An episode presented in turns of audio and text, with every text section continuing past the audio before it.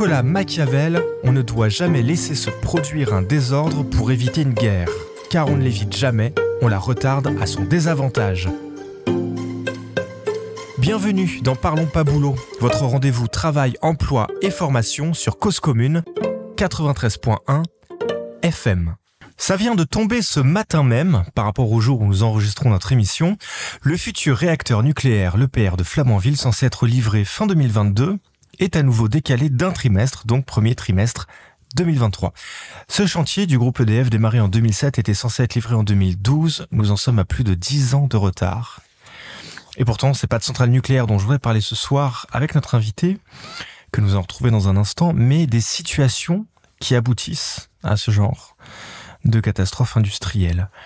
Alors nous vivons une époque de crise, de crise sanitaire bien sûr, mais aussi de crise économique dont seuls les établissements directement impactés se rendent compte, mais dont seront très vite tous concernés lorsque les conséquences de la dette se feront sentir. Il faudra travailler plus pour produire plus et créer plus de richesses, richesses que nous avons déjà dépensées. Plusieurs solutions se présentent alors. On peut refuser cet état de fait annuler la dette, la renégocier, revoir les modèles économiques, euh, repenser le capitalisme. On peut faire également davantage travailler les collaborateurs, euh, déréguler le marché du travail et les plafonds horaires au risque de propager une, une épidémie de burn-out. Puis enfin, on peut se demander si tout ce que l'on fait sert vraiment à quelque chose. Les tableaux de pilotage sur tableaux de pilotage, les réunions à répétition, les PowerPoint que personne ne lit, il existe parfois une surcouche de travail sur le travail lui-même qui lui fait perdre tout son sens et participe des non-sens de l'organisation. Alors comment finir avec le surtravail? C'est la question que je vais poser à Olivier Thiermarche. Bonsoir Olivier. Bonsoir Stéphane. Alors Olivier, tu es, je vais le dire exactement comme c'est dit sur la quatrième de couverture, docteur en sociologie, directeur associé dans un cabinet de conseil en organisation et en management, et tu enseignes à Sciences Po Paris. Parfaitement exact. Et alors tu as commis un livre du coup que j'ai euh, sous la main en finir avec euh, le surtravail, le nouvel horizon de la productivité, Odile Jacob 2020. On en avait déjà parlé un petit peu parce que tu étais venu pour parler du télétravail. Où nous posions la question à quoi sert le télétravail? Le télétravail peut être une cause de, surtravail, mais là c'est l'occasion de parler de surtravail euh, directement. Alors déjà, de quoi on parle quand on parle de, de surtravail? Le surtravail, c'est du travail qui ne sert à rien au sens où il ne procure de bénéfices à personne, au sens où il ne crée pas de valeur. Le surtravail, il y a un premier point à comprendre, c'est que le surtravail n'est pas la surcharge. La surcharge fait référence à la quantité de tâches, au trop-plein de tâches. Le surtravail peut contribuer à la surcharge, mais ce n'est pas systématique. On peut avoir du surtravail sans surcharge et réciproquement de mhm. la surcharge sans surtravail. c'est important de distinguer euh, ces deux choses. Donc en fait, si la surcharge de travail, euh, c'est quand je suis, euh, quand, j'ai beaucoup trop de, tâches, et plus de tâches que je n'ai de, temps pour les régler, et ça, ça crée des difficultés. Le surtravail, c'est le travail en trop par rapport à des objectifs à réaliser. Oui, voilà, on peut, on peut, on peut le dire comme ça. Euh, euh, peut-être euh, on peut aussi revenir à, la raison d'être du travail. Le travail, il est là pour améliorer les conditions de vie des détenteurs de capital et des offreurs de travail. Mais pour améliorer ces conditions de vie, il y a un moment où il faut gagner de l'argent qu'on parle des conditions d'emploi, des conditions de travail, dans tous les cas, il faut que l'entreprise obtienne de ses clients plus d'argent qu'elle ne verse à ses fournisseurs. Ça, c'est la création de valeur. Donc finalement, l'objet du travail, c'est bien la création de valeur, qui est un écart entre deux valeurs d'échange, la valeur d'achat, la valeur de vente. Mmh. Et le surtravail, c'est précisément du travail qui ne crée pas de valeur. Donc c'est le, j'allais dire le ratio, non, le produit même. Euh, c'est le produit de, l'utilité par rapport à la rareté. On, crée de la valeur, il faut que ça crée quelque chose, que ça apporte quelque chose à, à la société. Alors par exemple, un portier, est-ce qu'un portier, on pourrait dire que c'est du surtravail? Donc c'est quelqu'un qui a pour fonction de d'ouvrir et de refermer une porte, donc un parallélépipède qui pivote sur son axe euh, vertical, en, bois, en métal, en plastique. on, on paye quelqu'un pour ouvrir une porte et on peut avoir le raisonnement de se dire que ça coûte plus cher de laisser les clients ouvrir la porte que de payer un portier pour le faire. Bah, je prends tout de suite un exemple très caricatural mais pour rentrer le, C'est un super exemple euh, qui va me permettre de revenir sur euh, la définition de la valeur que tu as, glissée en 30 secondes euh, et qui est pourtant hyper importante. Est-ce qu'un portier crée de la valeur? Parfois oui, éventuellement non.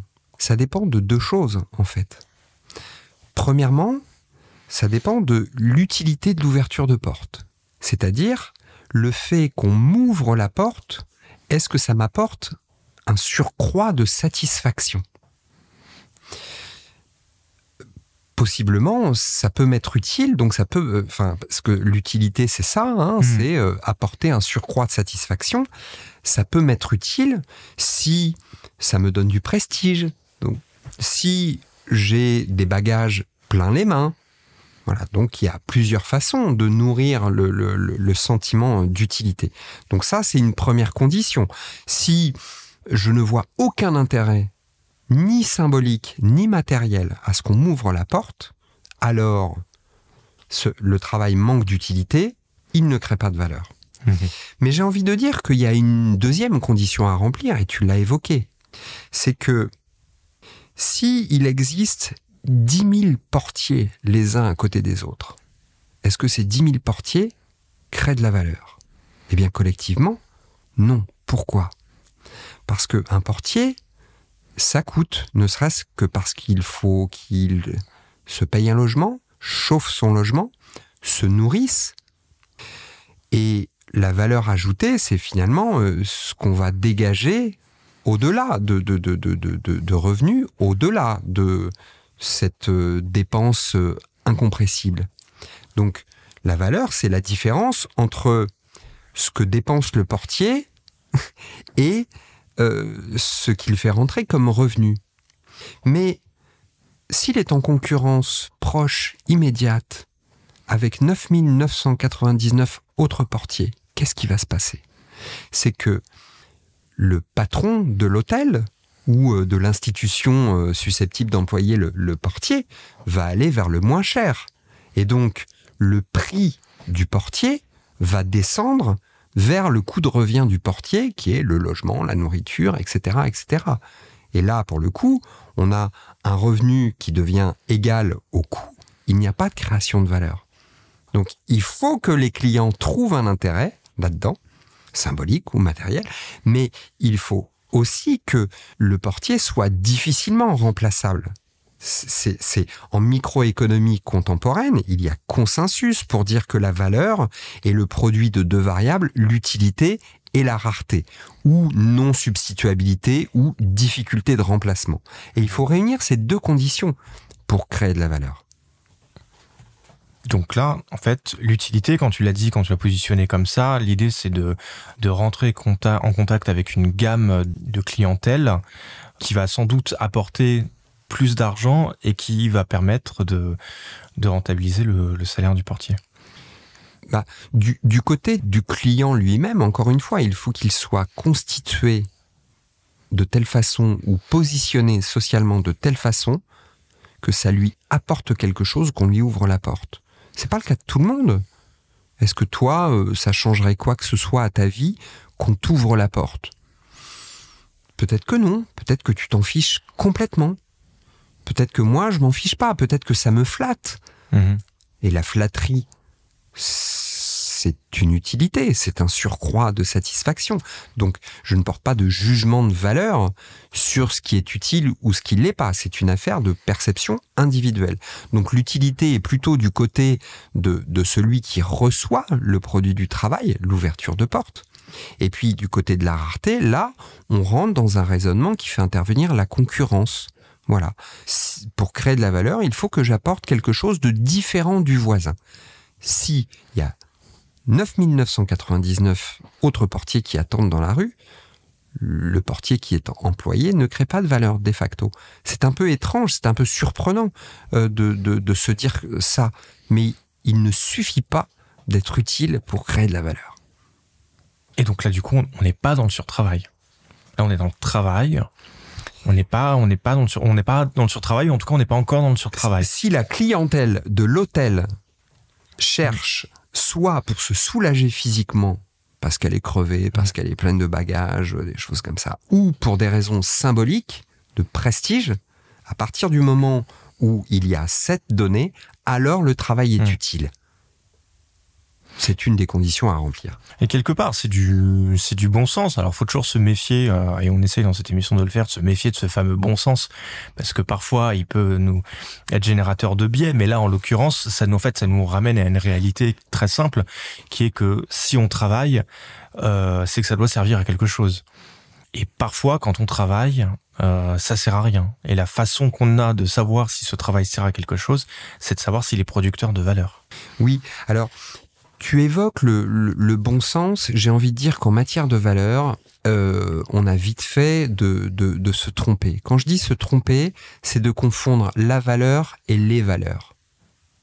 C'est-à-dire que euh, un, jugement de valeur, donc qui fait référence à des valeurs, c'est que toi ou moi sommes susceptibles de dire ah mais ce boulot là il, il sert à rien. Ce n'est pas à nous de le dire c'est à celui qui bénéficie du travail. C'est-à-dire que je n'ai pas de jugement de valeur, donc de référence aux valeurs au pluriel, à faire sur l'utilité du portier. Cela appartient à l'individu à qui on ouvre la porte. Mmh. Et, et, je reviens là-dessus parce que je suis euh, extrêmement méfiant. On, confond souvent euh, la création de valeur et l'incarnation des valeurs. Et là, on parle bien de création de valeur. Mhm. J'insiste, c'est un écart entre deux valeurs d'échange. Il ne faut pas confondre ça avec les valeurs.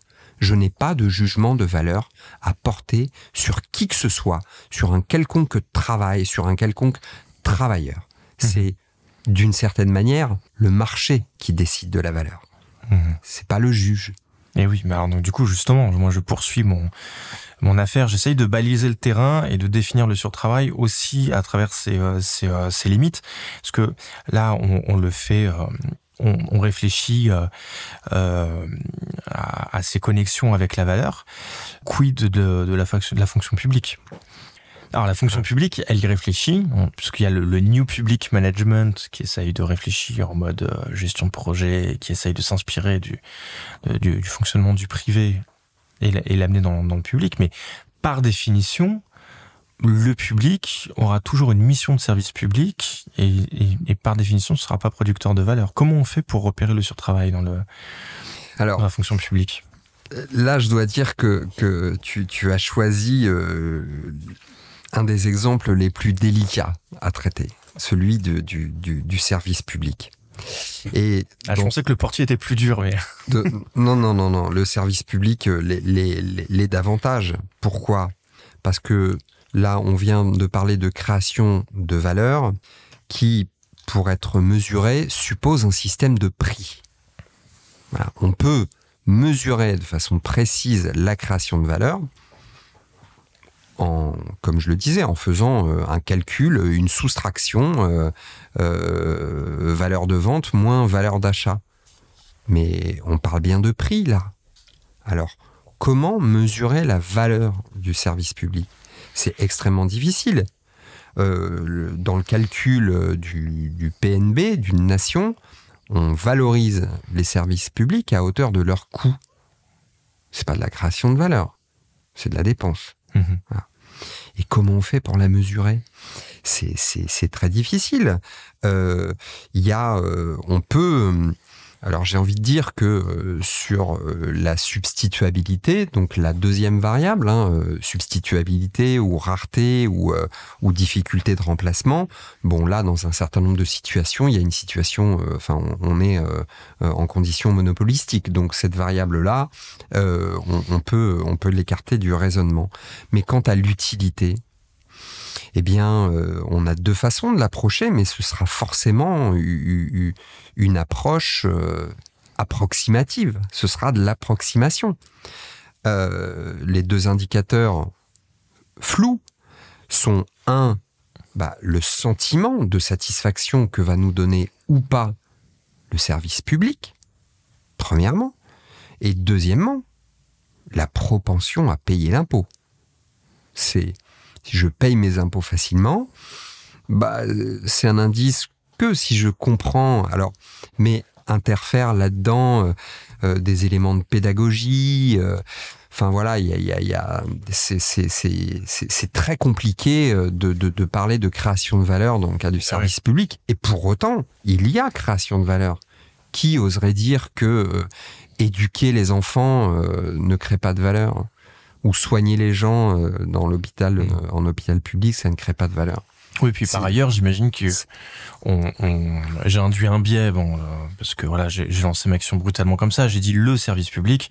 Peut-être qu'on pourrait se dire les services publics. Bien sûr, parce que la fonction publique territoriale, on peut vite savoir euh, euh, les conséquences euh, du, travail sur la gestion des écoles, les crèches, dans le cadre d'une municipalité par exemple. par contre, effectivement, la santé, bon bah, on regarde le nombre de, personnes qu'on peut soigner. L'armée, ça commence à être très compliqué. Euh, voilà, il y a, des fonctions publiques. pour l'armée, on peut mesurer à travers le nombre d'individus qu'on doit soigner et pas qu'on peut soigner. voilà, avec une vision un peu, euh, un peu, euh, un peu cynique. Un peu cynique, ouais, mais c'est parce que voilà, c'est des choix. Enfin, voilà, c'est infini. Et là, on parler de création de valeur dans, le cadre de l'armée, c'est évidemment extrêmement compliqué.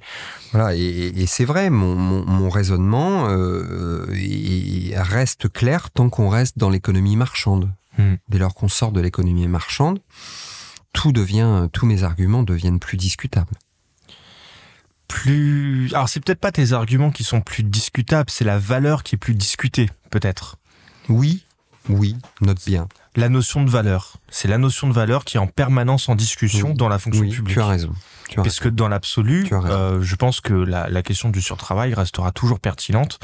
Alors, sur la fonction publique, le, style euh, envoyer un mail à, et mettre toute la boîte en copie pour montrer qu'on a fait quelque chose cet après-midi, euh, c'est un cliché qui est euh, qui est tenace et qui trouve parfois des réalités qu'on trouve aussi dans le privé. Hein. Ne, surtout ne généralisons pas, mais mais voilà, ça, peut avoir du sens d'avoir une, une réflexion sur le sur le sur, surtravail, j'imagine, dans, dans, la fonction publique. Donc en tout cas, voilà, le surtravail, c'est euh, le travail en plus que l'on fait et qui est pas immédiatement création de valeur. Donc, mais du coup, quand on a dit ça et quand on a essayé de regarder un petit peu ses limites, de quoi on parle exactement? C'est quoi les les les, les cas de surtravail quoi Les formes de surtravail? Ouais. Eh bien, j'ai dit par exemple, voilà, donc les multiplications de procédures, de réunions, machin, tout ça. Bon, ça pour pour des exemples un petit peu un petit peu évident, mais, mais concrètement. Du coup. Bon, c'est ce que, ce, que, ce que tu as évoqué, c'est une première forme de surtravail. Hein. Donc là, on peut parler de multiplication euh, des procédures, des circuits de reporting, multiplication des indicateurs, et notamment des indicateurs de moyens, ou même des instances de décision, des instances de coordination. En fait, là, ce dont on parle, c'est d'alourdissement des structures. C'est une première forme de surtravail, c'est celle que tu as évoquée. On peut en évoquer au moins deux autres. Euh, la deuxième serait la multiplication des projets de développement ou des projets de changement, changement organisationnel et managériaux, sans résultat notable je passe beaucoup de temps au sein, euh, au sein des, des, entreprises et euh, j'ai entendu de nombreux salariés euh, évoquer des changements hors sol. Ou alors des salariés qui disaient Ah, bah finalement, on revient à, à ce qu'on faisait il y a 5 ans ou il y a 10 ans. Je, je l'ai entendu là. Donc on peut s'interroger sur. Et, et, et, de nombreuses organisations sont traversées par un mouvement de balancier. On change dans un sens, on change dans l'autre. Et il y a surtravail dans ces situations. Troisième forme de surtravail, et là, d'une certaine manière, tu l'as évoqué aussi, d'entrée, en évoquant le cas de Flamanville. Mmh. Euh, c'est pas tant le retard du chantier qui est un indicateur de surtravail. C'est le fait que ce retard de 10 ans, ce surcoût de 10 milliards, c'est le fait que c'était prévisible. C'est que dans ce surcoût, dans ce dépassement de délai, il y a, entre autres, du travail qu'on a jeté à la poubelle. Des ingénieurs ont vu trois mois, six mois de travail jetés à la poubelle. Et pas de façon exceptionnelle, pas de façon isolée, mais de façon régulière et prévisible. Dès lors que ça devient régulier et prévisible, c'est qu'il y a quelque chose de structurel, c'est qu'il y a un générateur de surtravail. On cite le cas de Flamanville, on aurait pu citer euh, le cas euh, du développement du Dreamliner de Boeing euh, à la fin des années 90, hmm. où c'était un peu la même histoire. Voilà. Et, tout ça était prévisible. Les ingrédients étaient réunis dès le départ. Mais alors comment on fait pour jeter ce travail? Donc c'est fait de manière régulière, les ingénieurs voient leur, leur, travail jeté. Qu'est-ce qu'on jette en fait? Qu'est-ce qui fait qu'on dit que ce travail euh, n'est plus euh, n'est plus nécessaire? Qu'est-ce qui a fait qu'on se retrouve dans la situation où, où, on lance comme ça du, du travail Est-ce qu'on sait à l'avance Ça fait déjà beaucoup de questions. Est-ce qu'on sait déjà à l'avance en lançant un projet qui sera jeté ou est-ce qu'on s'en rend compte en cours de route Comment ça se passe? les, les, les, les acteurs, les producteurs et les consommateurs de ce travail ne le savent pas à l'avance, sauf euh, euh, un observateur qui a observé la même chose à de nombreuses reprises dans de nombreuses entreprises et qui a pu voir que systématiquement il y avait une configuration, il y avait un pattern, il y avait toujours les mêmes ingrédients, là, lui, éventuellement, euh, pourra le, dire euh, à l'avance. Euh, et vraiment, dans le cas de Flamanville, c'était prévisible. On pourra revenir sur les, les, raisons. Alors, il y a quelque temps, Christian Chavagneux, sur une chaîne télévisée que je nommerai pas, disait c'est un peu facile à dire une fois que c'est passé. Sauf que si on me présente un objet, euh, une entreprise qui conduit des grands projets complexes, je peux prévoir à l'avance s'il va y avoir explosion des budgets et des délais et travail jeté à la poubelle. C'est prévisible à l'avance. Alors, pourquoi on jette le travail à un instant donné? On jette ce travail parce qu'il ne correspond pas aux attentes. Ça paraît évident dit comme ça. C'est-à-dire que il y a un moment où il y a un écart entre les attentes des uns, des donneurs d'ordre, on va les qualifier comme ça, et les réalisations des preneurs d'ordre. Sachant que dans un grand projet complexe comme Flamanville ou comme le Boeing Dreamliner, chacun peut être tantôt donneur d'ordre, tantôt preneur d'ordre, puisqu'on est sur une chaîne de valeur. Mmh. Donc il y a un moment, hein, il y a un écart. Et cet écart ne survient pas par hasard. Ce n'est pas simplement le produit de l'erreur humaine. C'est le produit de ce qu'on appelle dans ces mondes-là le produit de l'effet tunnel. Qu'est-ce que c'est que l'effet tunnel?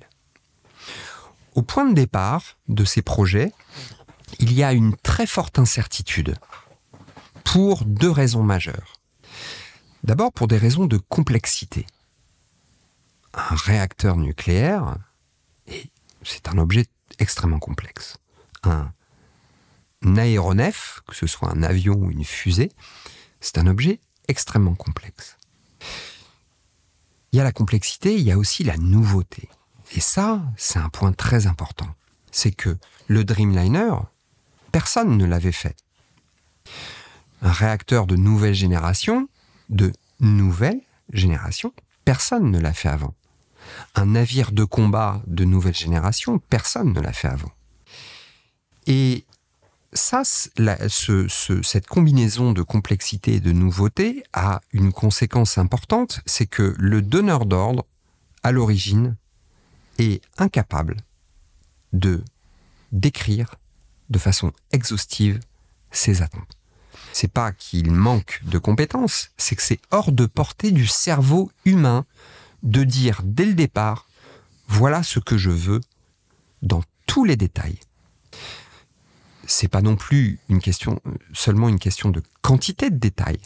C'est que quand c'est nouveau, toi comme moi, n'importe qui, on a besoin qu'on nous présente un objet, qu'on nous présente quelque chose ou une maquette, n'importe quoi, qui va nous mettre à l'épreuve de la réalité. C'est à ce moment-là qu'on va découvrir nos attentes.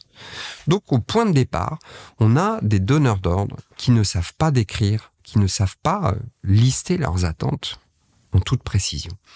Et donc, ils vont laisser une zone de flou, ils vont laisser de la marge d'interprétation.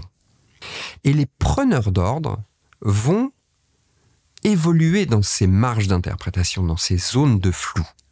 Et ils vont faire leurs choix, des choix techniques, notamment, pas que, mais notamment des choix techniques. Et avec, euh, pour en rajouter euh, une petite, ces preneurs d'ordre-là, sans doute des codes à eux, donc des codes culturels, un jargon, une manière d'appréhender, de voir les choses. Donc là, si les preneurs d'ordre, en l'occurrence, ce sont des ingénieurs le donneur d'ordre euh, n'est pas ingénieur de métier.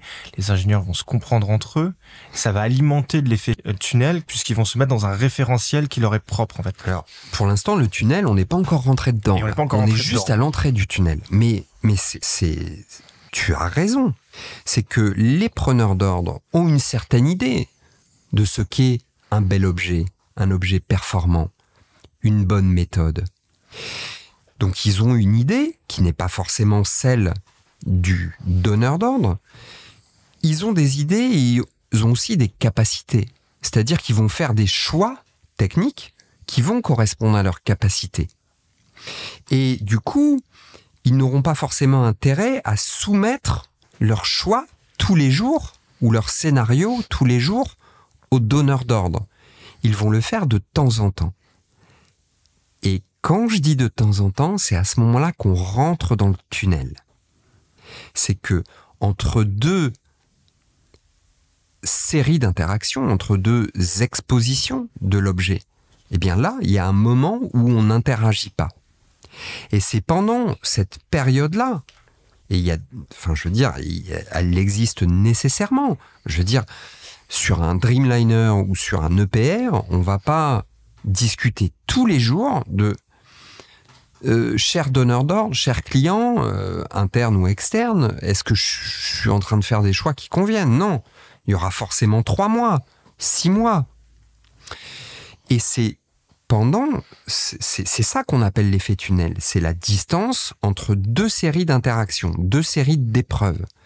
Et c'est pendant cette période que vont diverger les attentes et les réalisations. Les attentes vont se révéler au fur et à mesure, à l'esprit même des donneurs d'ordre. Et en plus, le donneur d'ordre, il va changer d'avis. Donc les, attentes vont diverger par rapport au point initial et les réalisations vont elles aussi diverger. Et il y a un moment, on va se rendre compte de l'écart. Mais cet écart, il existe parce qu'au départ, il y a de la nouveauté et de la complexité. Et donc, il y a une probabilité non nulle pour qu'on jette du travail. La vraie question, c'est quelle quantité de travail va-t-on jeter? À quelle hauteur on va dépasser le budget? Euh, De quelle longueur, de quelle durée on va dépasser euh, le délai? Et précisément, cette quantité de travail à refaire, de travail jeté à la poubelle, donc à refaire, va dépendre des conditions dans lesquelles on gère l'effet tunnel. Ça va dépendre de la façon dont on organise la coopération entre les maillons de la chaîne de valeur. Mais il est évident que quand on met énormément de complexité et quand on introduit des nouveautés radicales, comme ça a été le cas pour euh, le Dreamliner et pour l'EPR, eh bien, là, le risque est très élevé. Et donc, il va falloir euh, organiser la coopération de façon très fine, très intelligente. Il va falloir mettre de la proximité qu'elle soit physique ou sociale. Pourquoi je parle de proximité?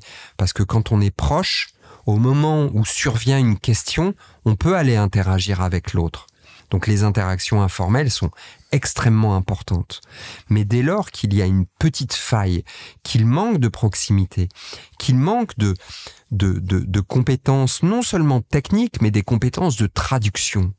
Parce que dans un projet comme celui-là, on va passer de l'expression de besoin, qui est déjà un exercice pas facile, aux spécifications fonctionnelles, aux spécifications techniques. Il y a une série d'étapes comme ça qui sont des étapes de traduction. Et si on manque de compétences de traduction au sein de, de tout le champ d'acteurs qui prend en charge ce projet complexe, eh bien, ça aussi, ça rend prévisible. Si on manque de proximité, si on manque de compétences de traduction, si on manque d'occasion d'interagir sur le plan informel, si on manque de ceci, de cela, bref, si on se prive de certains ingrédients, alors l'explosion des délais et des budgets est courue d'avance. C'est en ça qu'il y a surtravail. C'est parce que ce n'est pas un accident. C'est parce que les ingrédients du dépassement sont donnés dès le départ. Hmm. Donc ça veut dire que dans le travail, ce qui peut faire partie du travail, ça va être euh, des temps euh, informels, tu l'as dit comme ça, donc euh, des temps par exemple de machine à café où on va se croiser et on va avoir une, discussion, donc complètement informelle, donc même peut-être même parfois un petit peu trivial pour dire bah là ça, ce truc-là je galère, j'en peux plus, machin comme ça. Et ce temps-là peut être plus productif, ou en tout cas plus producteur de valeur qu'une réunion qu'on s'impose, où on se dit, alors là, voilà, c'est le moment où il faut faire le point. Parce qu'une tentation que je pourrais avoir, et je vais, je vais donc du coup générer du surtravail là. C'est euh, pour lutter contre l'effet tunnel, ce serait de rajouter euh, une couche de contrôle en fait. Hmm. Alors de contrôle, pas forcément un tableau de pilotage en tant que tel, mais par exemple je vais me dire bah d'accord très bien, on va faire des séries de réunions avec des acteurs différents pour qu'ils puissent échanger sur leur euh, sur leur, leurs différentes approches. Mais ça, c'est déjà en fait une, une, forme de contrôle en soi. quoi. C'est une couche de réunion supplémentaire qu'on va se rajouter. Mais ça aussi, c'est du surtravail. Alors, Bon, d'abord, je, souriais quand tu évoquais la machine à café parce qu'on a parlé de la machine à café quand on a parlé télétravail lors d'une émission euh, précédente et décidément, c'est une analogie qui nous poursuit. Oui. Euh, c'est moi d'ailleurs. En plus, je crois que c'est moi qui la ressens. Mais, mais, parce que la machine à café, alors c'est une métaphore. C'est une métaphore de l'interaction informelle et non planifiée. Et comme on se l'est dit la dernière fois, et là aussi c'est le cas pour le, dans le cas du travail à refaire, les interactions informelles et non planifiées sont cruciales, sont ultra productives. en fait, la, vraie machine à café, c'est pas la machine à café, en fait, c'est la pause clope. Quand on voit des gens sur le terrain qui font exprès de prendre des pauses clopes sans clope parce qu'ils sont non fumeurs, mais qui savent qu'il y a des discussions qui vont se passer à ce moment-là, voilà, la machine à café, c'est vraiment le, c'est le symbole, quoi. C'est l'archétype, mais le vrai truc qu'on peut voir parfois sur le terrain, c'est plutôt la pause clope. Euh, Stéphane, à la, radio, il vaut mieux parler de la machine à café que de la pause clope, parce que depuis les années 80, il y a la loi E20. Voilà, et on euh, rappelle évidemment. Il y a des convenances à, respecter. tu fais bien de, le rappeler. Et, jusque-là, la loi ne dit rien du café, même si ça a des conséquences pour la santé. Alors, tu, tu disais, que le contrôle peut être euh, du surtravail aussi. Mm. Et euh, j'ai envie de dire, ça dépend. Ça dépend. Euh, c'est-à-dire, est-ce que le contrôle apporte un résultat? Et il se trouve que dans le cadre des projets complexes qu'on évoque, le contrôle est extrêmement fragile il est facile de contrôler les efforts et les résultats quand on est dans de la production en série longue. Ok? Je suis dans un centre d'appel. Eh bien, c'est facile de mesurer les temps d'attente, la longueur de la file d'attente, le nombre d'appels, la durée des appels, le nombre de ventes conclues, etc. Donc là, le contrôle est facile et efficace. Ce n'est pas du surtravail de contrôle. Alors que dans le cadre des projets complexes, où les unités produites ne sont pas du tout standardisées. On est dans, un seul objet, dans une seule unité. C'est de la série courte, c'est du prototype en fait. Chaque produit est un prototype. On est dans de la production prototypique ou disons ultra courte. Et donc là, on ne peut pas mesurer le débit ou les résultats comme on le fait dans la production industrielle en série longue. Que ce soit du centre d'appel ou, ou, de l'atelier. Et qu'est-ce qu'on va faire pour contrôler? Eh bien, on va demander aux ingénieurs ou à d'autres acteurs de remplir des tableaux ou, si c'est une réunion, de dire où ils en sont de l'avancement. Mais la source d'information, information du contrôleur, vient mmh. du travailleur. Est-ce que l'information va être fiable? Tu sais, dans, ces mondes-là, dans les mondes où il y a effet tunnel, on parle aussi d'indicateurs pastèques pour décrire l'activité de contrôle. Qu'est-ce que c'est qu'un indicateur pastèque? Il est vert à l'extérieur et rouge à l'intérieur. C'est-à-dire qu'il n'y a, a jamais de orange. C'est vert, c'est vert, c'est vert. Tant qu'on peut cacher le retard ou le dépassement de budget, il y a un moment où on ne peut plus cacher et on part directement du vert au rouge. Eh bien, cette image de l'indicateur pastèque donne une idée de l'utilité des bénéfices du contrôle dans le cadre des projets complexes. Et du coup, effectivement, tu as raison, le risque dans ces environnements, c'est plutôt que de s'attaquer au surtravail de correction, qui est le, travail à refaire, celui qu'on jette à la poubelle de façon régulière et prévisible, hmm. eh bien, plutôt que de lutter contre ça, on va rajouter un autre surtravail qui est le surtravail de contrôle fondé sur les indicateurs PASTEC. Comment on peut faire pour euh, repérer euh, le surtravail, comment on peut voir le travail différemment pour comprendre qu'il y a un problème quand euh, justement il y a un, indicateur de, surtravail qui nous montre que euh, on va, on, va, on va être confronté à ce genre de problème à un moment donné. Bah là, si, si, on en termine avec les projets complexes, le surtravail, il peut être approché. Il n'y a pas d'indicateur quantitatif fiable du surtravail c'est quelque chose qui se quantifie euh, difficilement et le plus souvent indirectement. Dans le cadre des projets complexes qu'on vient d'évoquer, euh, les dépassements de budget et de délai sont pas des indicateurs ultra fiables, mais ce sont de très bons indices. Voilà.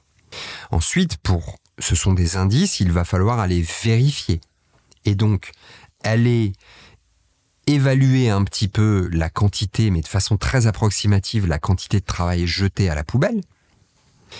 Et puis aussi comprendre pourquoi on a jeté le travail à la poubelle. Et en fait, dans la, capacité à qualifier un travail de surtravail, finalement, il est très important de voir d'où vient le travail.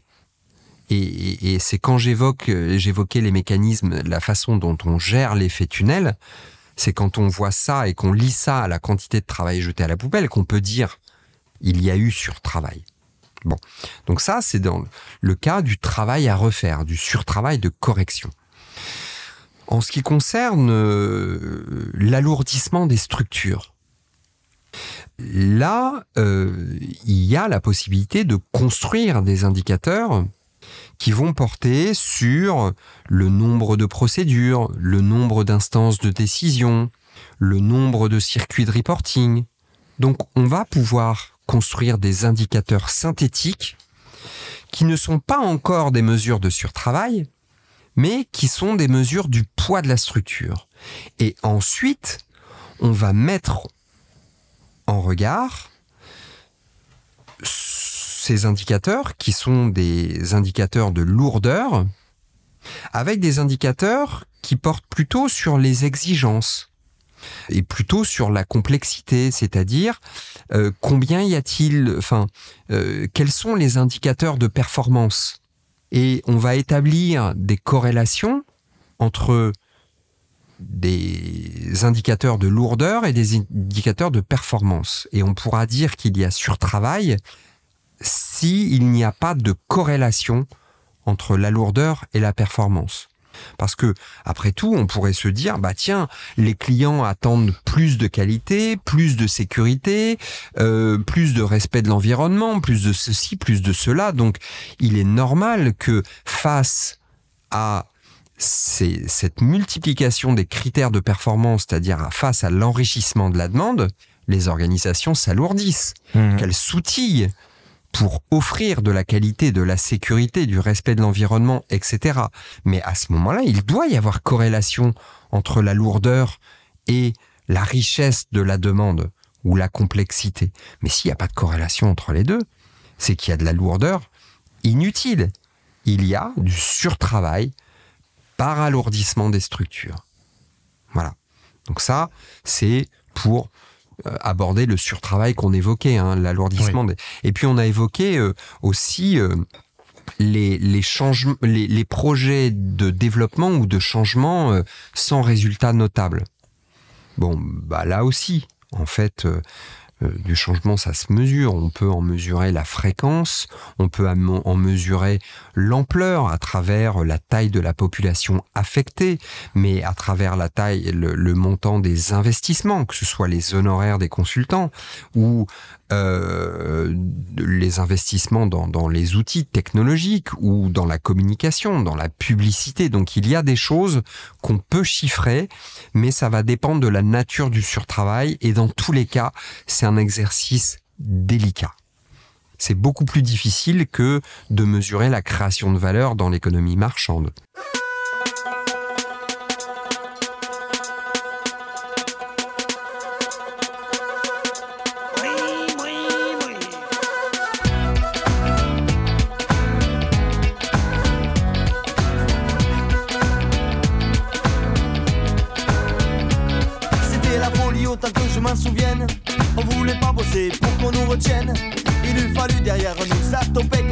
Mais en tout cas rien n'a coulé de source. Y a pas d'arrangement, pas de grimace. Juste le lendemain se regarder dans une glace. Faut le dire, on a fait ça pour faire la fête. Et se le dire, cette folie on l'a faite. L'évidence n'était pas chez la voisine. Vous voulez chanter, et eh ben casque maintenant. Il fallait qu'on s'y risque car c'est l'usine qui ouvre ses bras en criant C'est donnant, donnant, y a pas d'arrangement, pas de grimace y a pas d'arrangement. Se regarder dans une glace, y a pas d'arrangement. On a fait ça pour faire la fête, y a pas d'arrangement. Cette folie l'a faite. Y a pas d'arrangement, y a pas d'arrangement, y a pas d'arrangement, y a pas, y a pas, a pas, non non. Y a pas d'arrangement, y a pas d'arrangement, y a pas d'arrangement, a pas, a pas, a pas, non non non.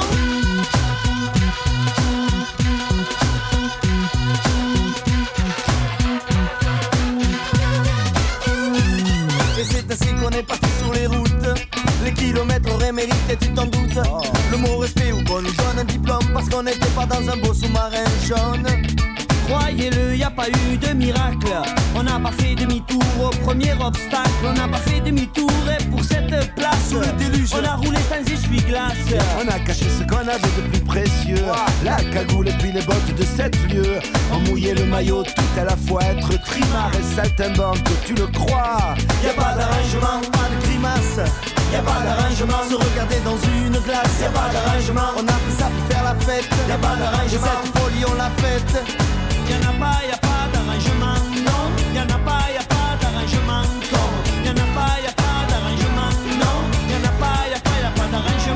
L'autre jour j'ai même dit à Mousse, il faut leur dire plus de couscous. Moi en tout cas je peux plus rien avaler. Les cassoulets, les taboulets, tous les poulets, poulets. Je me souviens, on était tellement pliés, on a envié deux secondes. Le monde ouvrier, allez rouler si t'as rien dans le ventre. On vient, on met le feu et puis on rentre. La vie de bohème peut se résumer ainsi. Je me promène avec madame pharmacie. Camol, Doliprane et Sagidal Sont les trois mamelles des tueurs de balles Y a pas d'arrangement, pas de grimace Y a pas d'arrangement, se regarder dans une glace Y a pas d'arrangement, on a fait ça pour faire la fête Y a pas d'arrangement, cette folie on l'a faite Y a pas d'arrangement, y a pas d'arrangement, y a pas d'arrangement, y a pas, y a pas, y a pas, non non. Y a pas d'arrangement, y a pas d'arrangement, y a pas d'arrangement, y a pas, y a pas, a pas, non non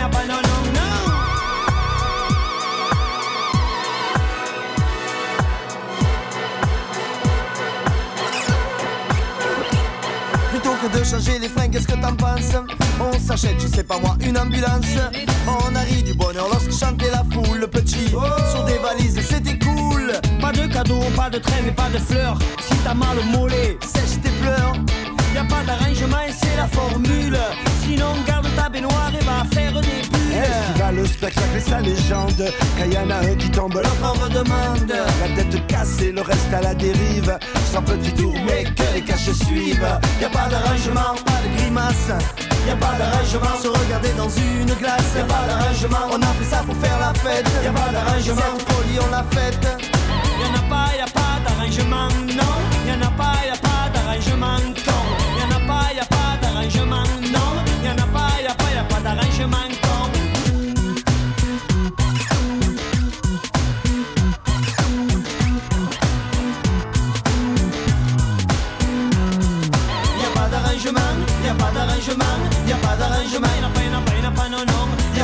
d'arrangement, y a pas d'arrangement, y a pas d'arrangement. Y a pas, d'arrangement, pas d'arrangement, pas d'arrangement, y a pas d'arrangement.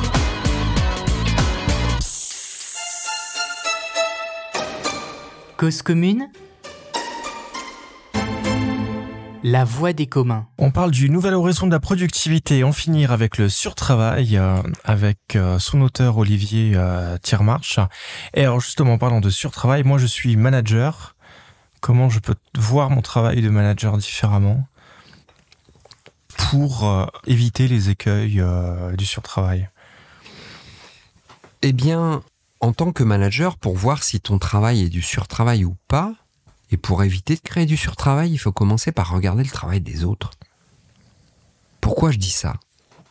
Parce que un des générateurs les plus importants, et c'est peut-être le plus important, un des générateurs, le, plus important des générateurs, c'est le management abstrait. Qu'est-ce que c'est que le management abstrait? Le management abstrait, ça consiste à regarder la vie de l'organisation à travers ses structures apparentes, que sont les organigrammes, les process, les indicateurs, les outils. C'est un peu comme si on regardait la vie de l'organisation à travers une feuille de cellophane. Sur cette feuille, on voit organigramme, process, outils, indicateurs ces objets qui sont dessinés sur la feuille de cellophane, ce n'est pas la réalité. Ce sont les projections des attentes de la direction. On dessine des organigrammes parce qu'on attend que les individus remplissent tel et tel rôle. On dessine des process parce qu'on attend qu'ils respectent telle et telle règle. On dessine des indicateurs parce qu'on attend qu'ils atteignent tel résultat et, et- qu'ils fassent tels efforts. Donc, les structures apparentes sont des projections d'attente. Et la réalité de l'organisation, elle est derrière. Mais imagine, toi, à travers une feuille de cellophane de l'organisation, tu ne vois que des ombres. Et pire que ça, tu ne vois les ombres que lorsqu'elles s'écartent des attentes. Sinon, elles sont cachées par les dessins. Et donc, tu ne découvres la réalité, c'est-à-dire le travail réel les comportements, la dynamique des interactions, bref, les humains, que lorsqu'ils s'écartent des attentes. Et qu'est-ce qui se passe à ce moment-là? Eh bien, tu établis un tu es décideur, tu établis un constat d'écart. Tu t'indignes, tu cries au dysfonctionnement. Qu'amène l'indignation? L'indignation amène à dénoncer la réalité et elle interdit de la comprendre. Et, et- et- ne pas comprendre la réalité, c'est ne pas comprendre ce qui fait la spécificité du contexte organisationnel. À partir du moment où tu ne comprends pas la spécificité du contexte, tu vas t'en remettre à des solutions qui sont censées valoir dans tous les contextes des solutions standards, des organigrammes qu'on a déjà vus ailleurs, des process qu'on a vus ailleurs, des indicateurs qu'on a vus ailleurs, des choix technologiques, des choix d'outils qui ont été faits ailleurs. Et que se passe-t-il quand on plonge des solutions standards dans des contextes, dans des problèmes qui sont particuliers? Eh bien, le plus souvent, pas grand-chose. Il y a de fortes chances qu'on soit déçu. Et qu'est-ce qui se passe si toi, manager, toi, décideur, je préfère dire décideur que manager, on y reviendra. Qu'est-ce qui se passe quand tu es déçu? Tu remets ça? T'en remets une couche? On parlait d'alourdissement des structures tout à l'heure. C'est comme ça que s'empilent les structures. On ne voit pas le problème spécifique, on n'en voit qu'une ombre, donc on s'en remet à des solutions standards qui ont toutes les chances de ne pas fonctionner, et puisqu'elles ne fonctionnent pas, on rajoute d'autres solutions standards. Le management abstrait, c'est l'ennemi public numéro un. En introduction, tu évoquais le poids de la dette, la nécessité de, de produire plus pour rembourser cette dette. Tout de suite, on est angoissé, on est pris à la gorge en se disant Oh, comment Mais pour produire plus, il va travailler euh, plus? Mais Stéphane, dans ma vie à moi, comment je fais pour travailler encore plus? Eh bien, réduire le surtravail permet de travailler moins pour gagner plus. Je vais le dire comme ça. Et pour réduire le surtravail, le principal obstacle, c'est le management abstrait. Et il faut abattre le man- management abstrait. Ça ne veut pas dire abattre les managers, parce que les managers, d'une façon générale, sont autant des victimes que des coupables. Et j'ai envie de dire que il n'y a pas que les managers qui pratiquent la vision abstraite. Souviens-toi de, de, de, de la période Covid. Les hôpitaux ont, été débordés. Beaucoup d'hôpitaux ont été débordés. On s'est dit, on manque de lits. Quand on est loin de la situation, c'est le réflexe, c'est de s'en remettre à un indicateur, le niveau de débordement versus le nombre de lits. Mais il y a des sociologues qui sont allés sur le terrain pour voir ce qui se passait. Et qu'est-ce qu'ils ont constaté? Que le débordement dépendait beaucoup moins du nombre de lits que de la capacité de la médecine de ville et de la médecine hospitalière à coopérer pour réguler le flux de patients. Quand, et quand des sociologues se sont intéressés au travail concret, ils en sont arrivés à une autre solution que celle que toi et moi avons tirée en assistant de loin au débordement. Donc le management abstrait, ce n'est pas le propre des managers. Nous le pratiquons tous, même quand on n'est pas manager. Et quand on est manager, on en est autant victime que coupable. Donc il faut surtout pas chercher de bouc émissaire là-dedans. Mais en tout cas, il y a un ennemi qui est une, une façon de faire, qui est le management abstrait. C'est le creuset, c'est le royaume, le gardien du royaume du, surtravail.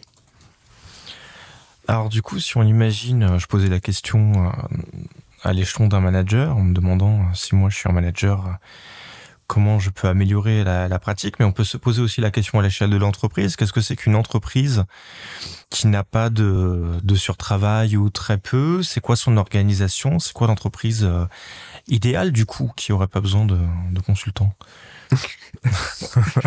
Mais euh, qui te dit que euh, pour devenir idéal, une entreprise n'a pas besoin de consultants Il va peut-être falloir qu'elle passe que, par, euh, bon, par appeler un c'est quand même consultant. un Ça peu mon job, mais euh, mais il y a différentes façons de faire du conseil. On pourra y, y- y- y revenir.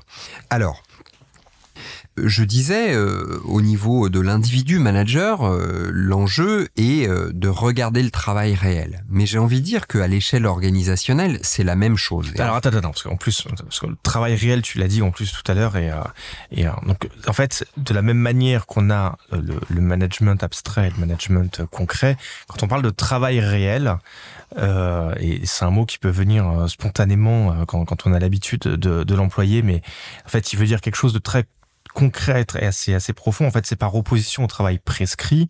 Et en fait c'est un petit peu la même analogie. Travail prescrit c'est les référentiels c'est les fiches de poste etc et ça ne dit absolument rien de ce que les gens font de, du, du travail véritablement. Et le travail réel, c'est les choix, les dilemmes, euh, les renoncements. Euh, c'est toutes ces choses en fait qui font toute la toute la profondeur et toute la réalité d'un métier. ce sont les contournements de procédure. Et quand je parle des contournements de procédure, la procédure, c'est le travail prescrit. Mhm.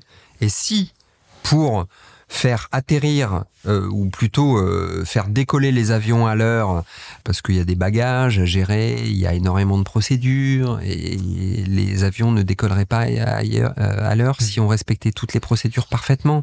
Pareil pour les chauffeurs de bus. Donc le contournement de procédures est clé pour la performance. Je suis pas en train d'inviter tout le monde à, contourner les procédures, mais c'est une réalité incompressible. Euh, On le fait. Voilà, on le fait. Voilà, on le fait. on le fait. Voilà. Et donc les normes d'hygiène et de sécurité. euh, voilà. Et, et, et, et là, on, on a effectivement dans ces exemples-là toute la distance entre le travail réel et, le travail prescrit. Donc, une organisation idéal. Alors, attention, peut-être qu'on devrait distinguer deux choses. C'est l'organisation sans surtravail et l'organisation capable de lutter contre le surtravail. Est-ce qu'une organisation sans surtravail, ça existe? Sans doute que non. Pourquoi? Les seules conditions, enfin le, le seul champ organisé que je connais sans surtravail, c'est le champ animal. C'est-à-dire qu'il y a des espèces dont l'activité vise la survie. Quand on en est là, il n'y a pas de surtravail. Quand l'enjeu, c'est la vie, c'est de manger, il n'y a pas de surtravail. Dès lors qu'on fait autre chose que s'assurer de sa survie, c'est-à-dire dès lors qu'on s'enrichit, alors on a les moyens de se payer du surtravail et il y a surtravail. Donc une organisation sans surtravail, faut pas compter dessus. En revanche, une organisation soucieuse et capable de réduire le surtravail, de lutter, ça c'est possible. À quoi ça ressemble? L'enjeu au niveau organisationnel est à peu près le même qu'au niveau individuel quand on parlait de l'individu manager. C'est que l'enjeu est de reconnecter au travail réel.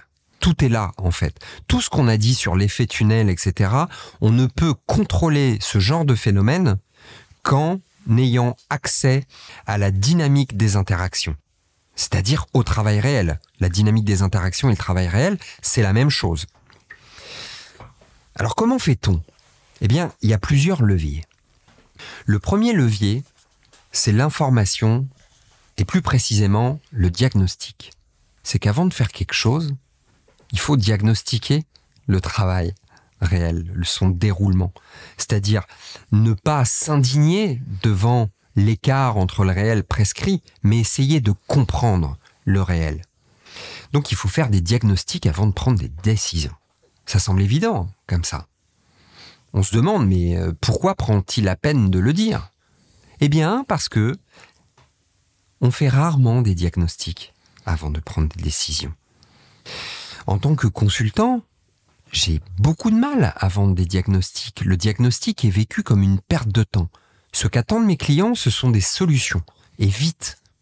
Et vendre des diagnostics, Hmm. c'est vraiment coton. Et entre toi et moi, Et il se trouve que j'en sais quelque chose. et, et- et quelques milliers d'auditeurs Ouais. qui seront donc dans la confidence, euh, je suis obligé de planquer le diagnostic. Je le fais passer pour autre chose. Donc le diagnostic, c'est quelque chose de très difficile à vendre.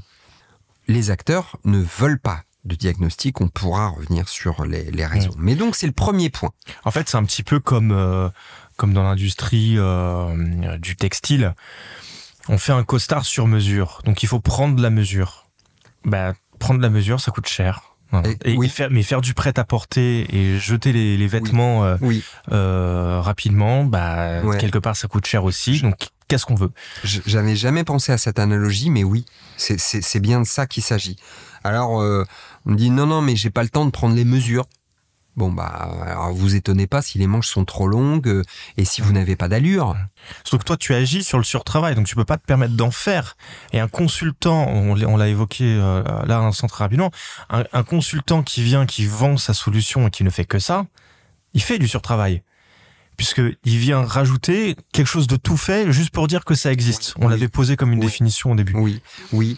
Euh, un consultant qui arrive avec une solution et Une solution toute faite, quoi. une Ouais. solution toute faite, ou qui arrive avec Mhm. la solution, euh, et pas avec une méthode de découverte, de Alors, ça va être compréhension du problème. Ça va être des solutions toutes faites de management, des méthodes De- d'organisation, Des systèmes d'information, ou effectivement, des méthodes de management, euh, vo- Ouais. voilà, donc des, des, des trucs packagés, quoi, euh, tout fait. C'est un fabricant de, de, de, de, de surtravail. Euh, et- mais ils ont la complicité de bon nombre de clients, de, de, de, de donneurs d'ordre. C'est beaucoup plus facile de, vendre une solution toute faite que de vendre euh, du sur-mesure. Donc c'est Mm. plus facile de vendre du surtravail que du travail. hein. Euh, donc l'analogie, euh, l'analogie est, est- est très bonne. Donc d'abord l'information, c'est-à-dire le diagnostic. Deuxièmement, la formation. Il se trouve que beaucoup de décideurs, de managers, pour ce qui est de la France en tout cas, sortent d'écoles de commerce, d'écoles d'ingénieurs. Euh, je, suis passé euh, par, euh, par ce genre d'institution, donc, mais que nous apprend-on Qu'apprend-on aux futurs décideurs À modéliser. Grâce aux sciences de l'ingénieur, grâce aux sciences de gestion, à modéliser, à dérouler un raisonnement déductif? Alors que ce dont on parle depuis une dizaine de minutes, c'est inductif, c'est partir de l'observation, c'est accepter la complexité. Ce n'est pas dire bon bah là euh, voilà j'ai un schéma, boum je vais je vais le dérouler. Et donc on gagnerait à enrichir les formations des futurs décideurs ou même des décideurs présents à travers la formation continue, de les outiller pour qu'ils soient capables d'accueillir la complexité, d'écouter et d'observer le travail réel. Écouter non pas pour faire des psychopathes pouilles, hein, mais écouter pour comprendre la réalité. Mm. Voilà. Et là, on parle de, de, de sciences sociales ou plus largement de sciences de l'humain au travail. Voilà. Donc ça, c'est le deuxième levier, la formation. Le troisième levier, qui ne rime pas avec information et formation, j'ai essayé hein, de faire rimer, mais Ah oui. à un moment, j'étais obligé de casser la rime. C'est l'ascenseur social. Ou la socialisation bah, par l'ascenseur, si j'essaie de retrouver la rime. Non, j'y arrive pas. Donc l'ascenseur social. Et pourquoi c'est intéressant l'ascenseur social? Parce que des gens qui viennent du terrain, ils connaissent le terrain. Moi, je, parmi mes clients, là, en ce moment, il y a une grosse entreprise de, de, de logistique que j'adore. D'abord parce que dans la logistique, on compte les centimes et quand on compte les centimes, on a une immunité face au surtravail.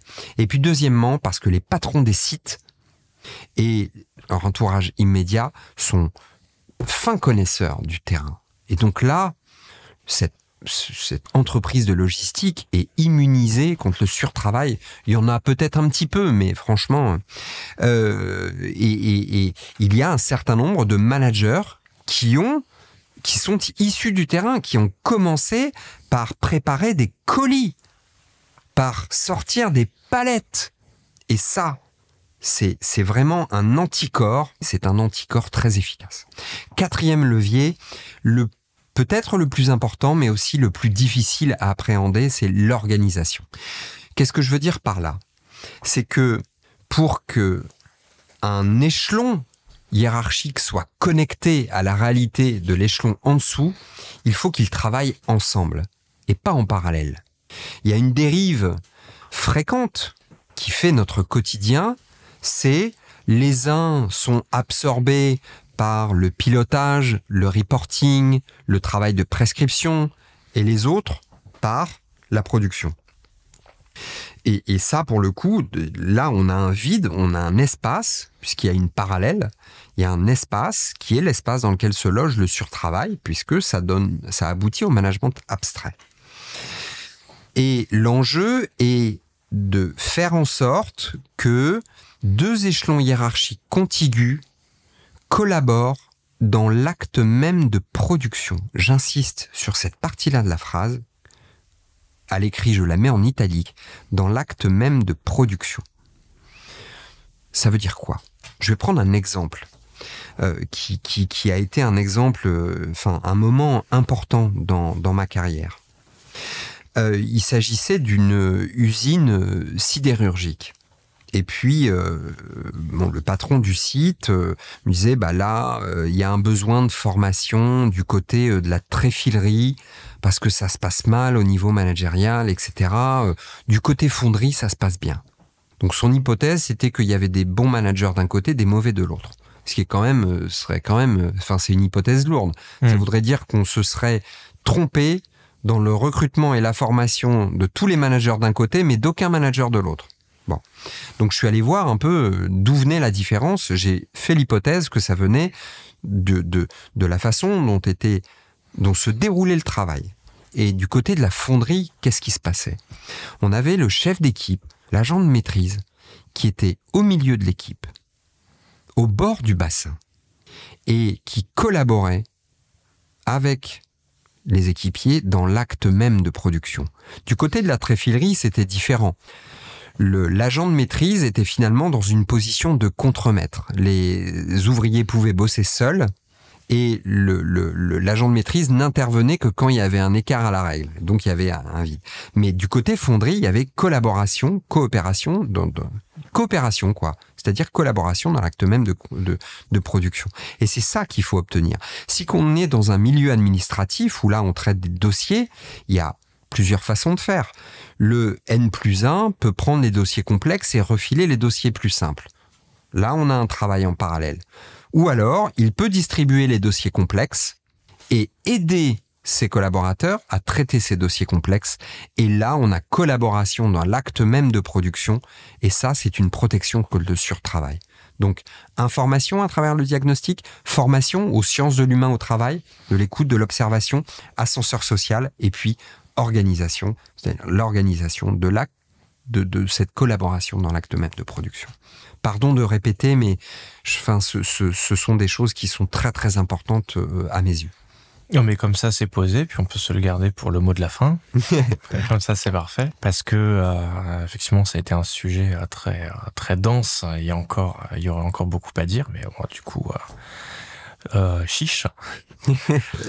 Merci beaucoup, en tout cas, Bah, avec plaisir, Olivier avec Thiermarche. grand plaisir. Et merci à tous ceux qui nous ont écoutés sur Cause Commune 93.fm ou sur leur plateforme de podcast préférée. Et dans le second cas, pensez à mettre des likes, des 5 étoiles ou des machins comme ça.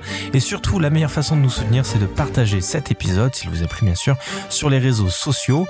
Rendez-vous le mois prochain, mercredi 22h, pour le prochain Parlons pas boulot.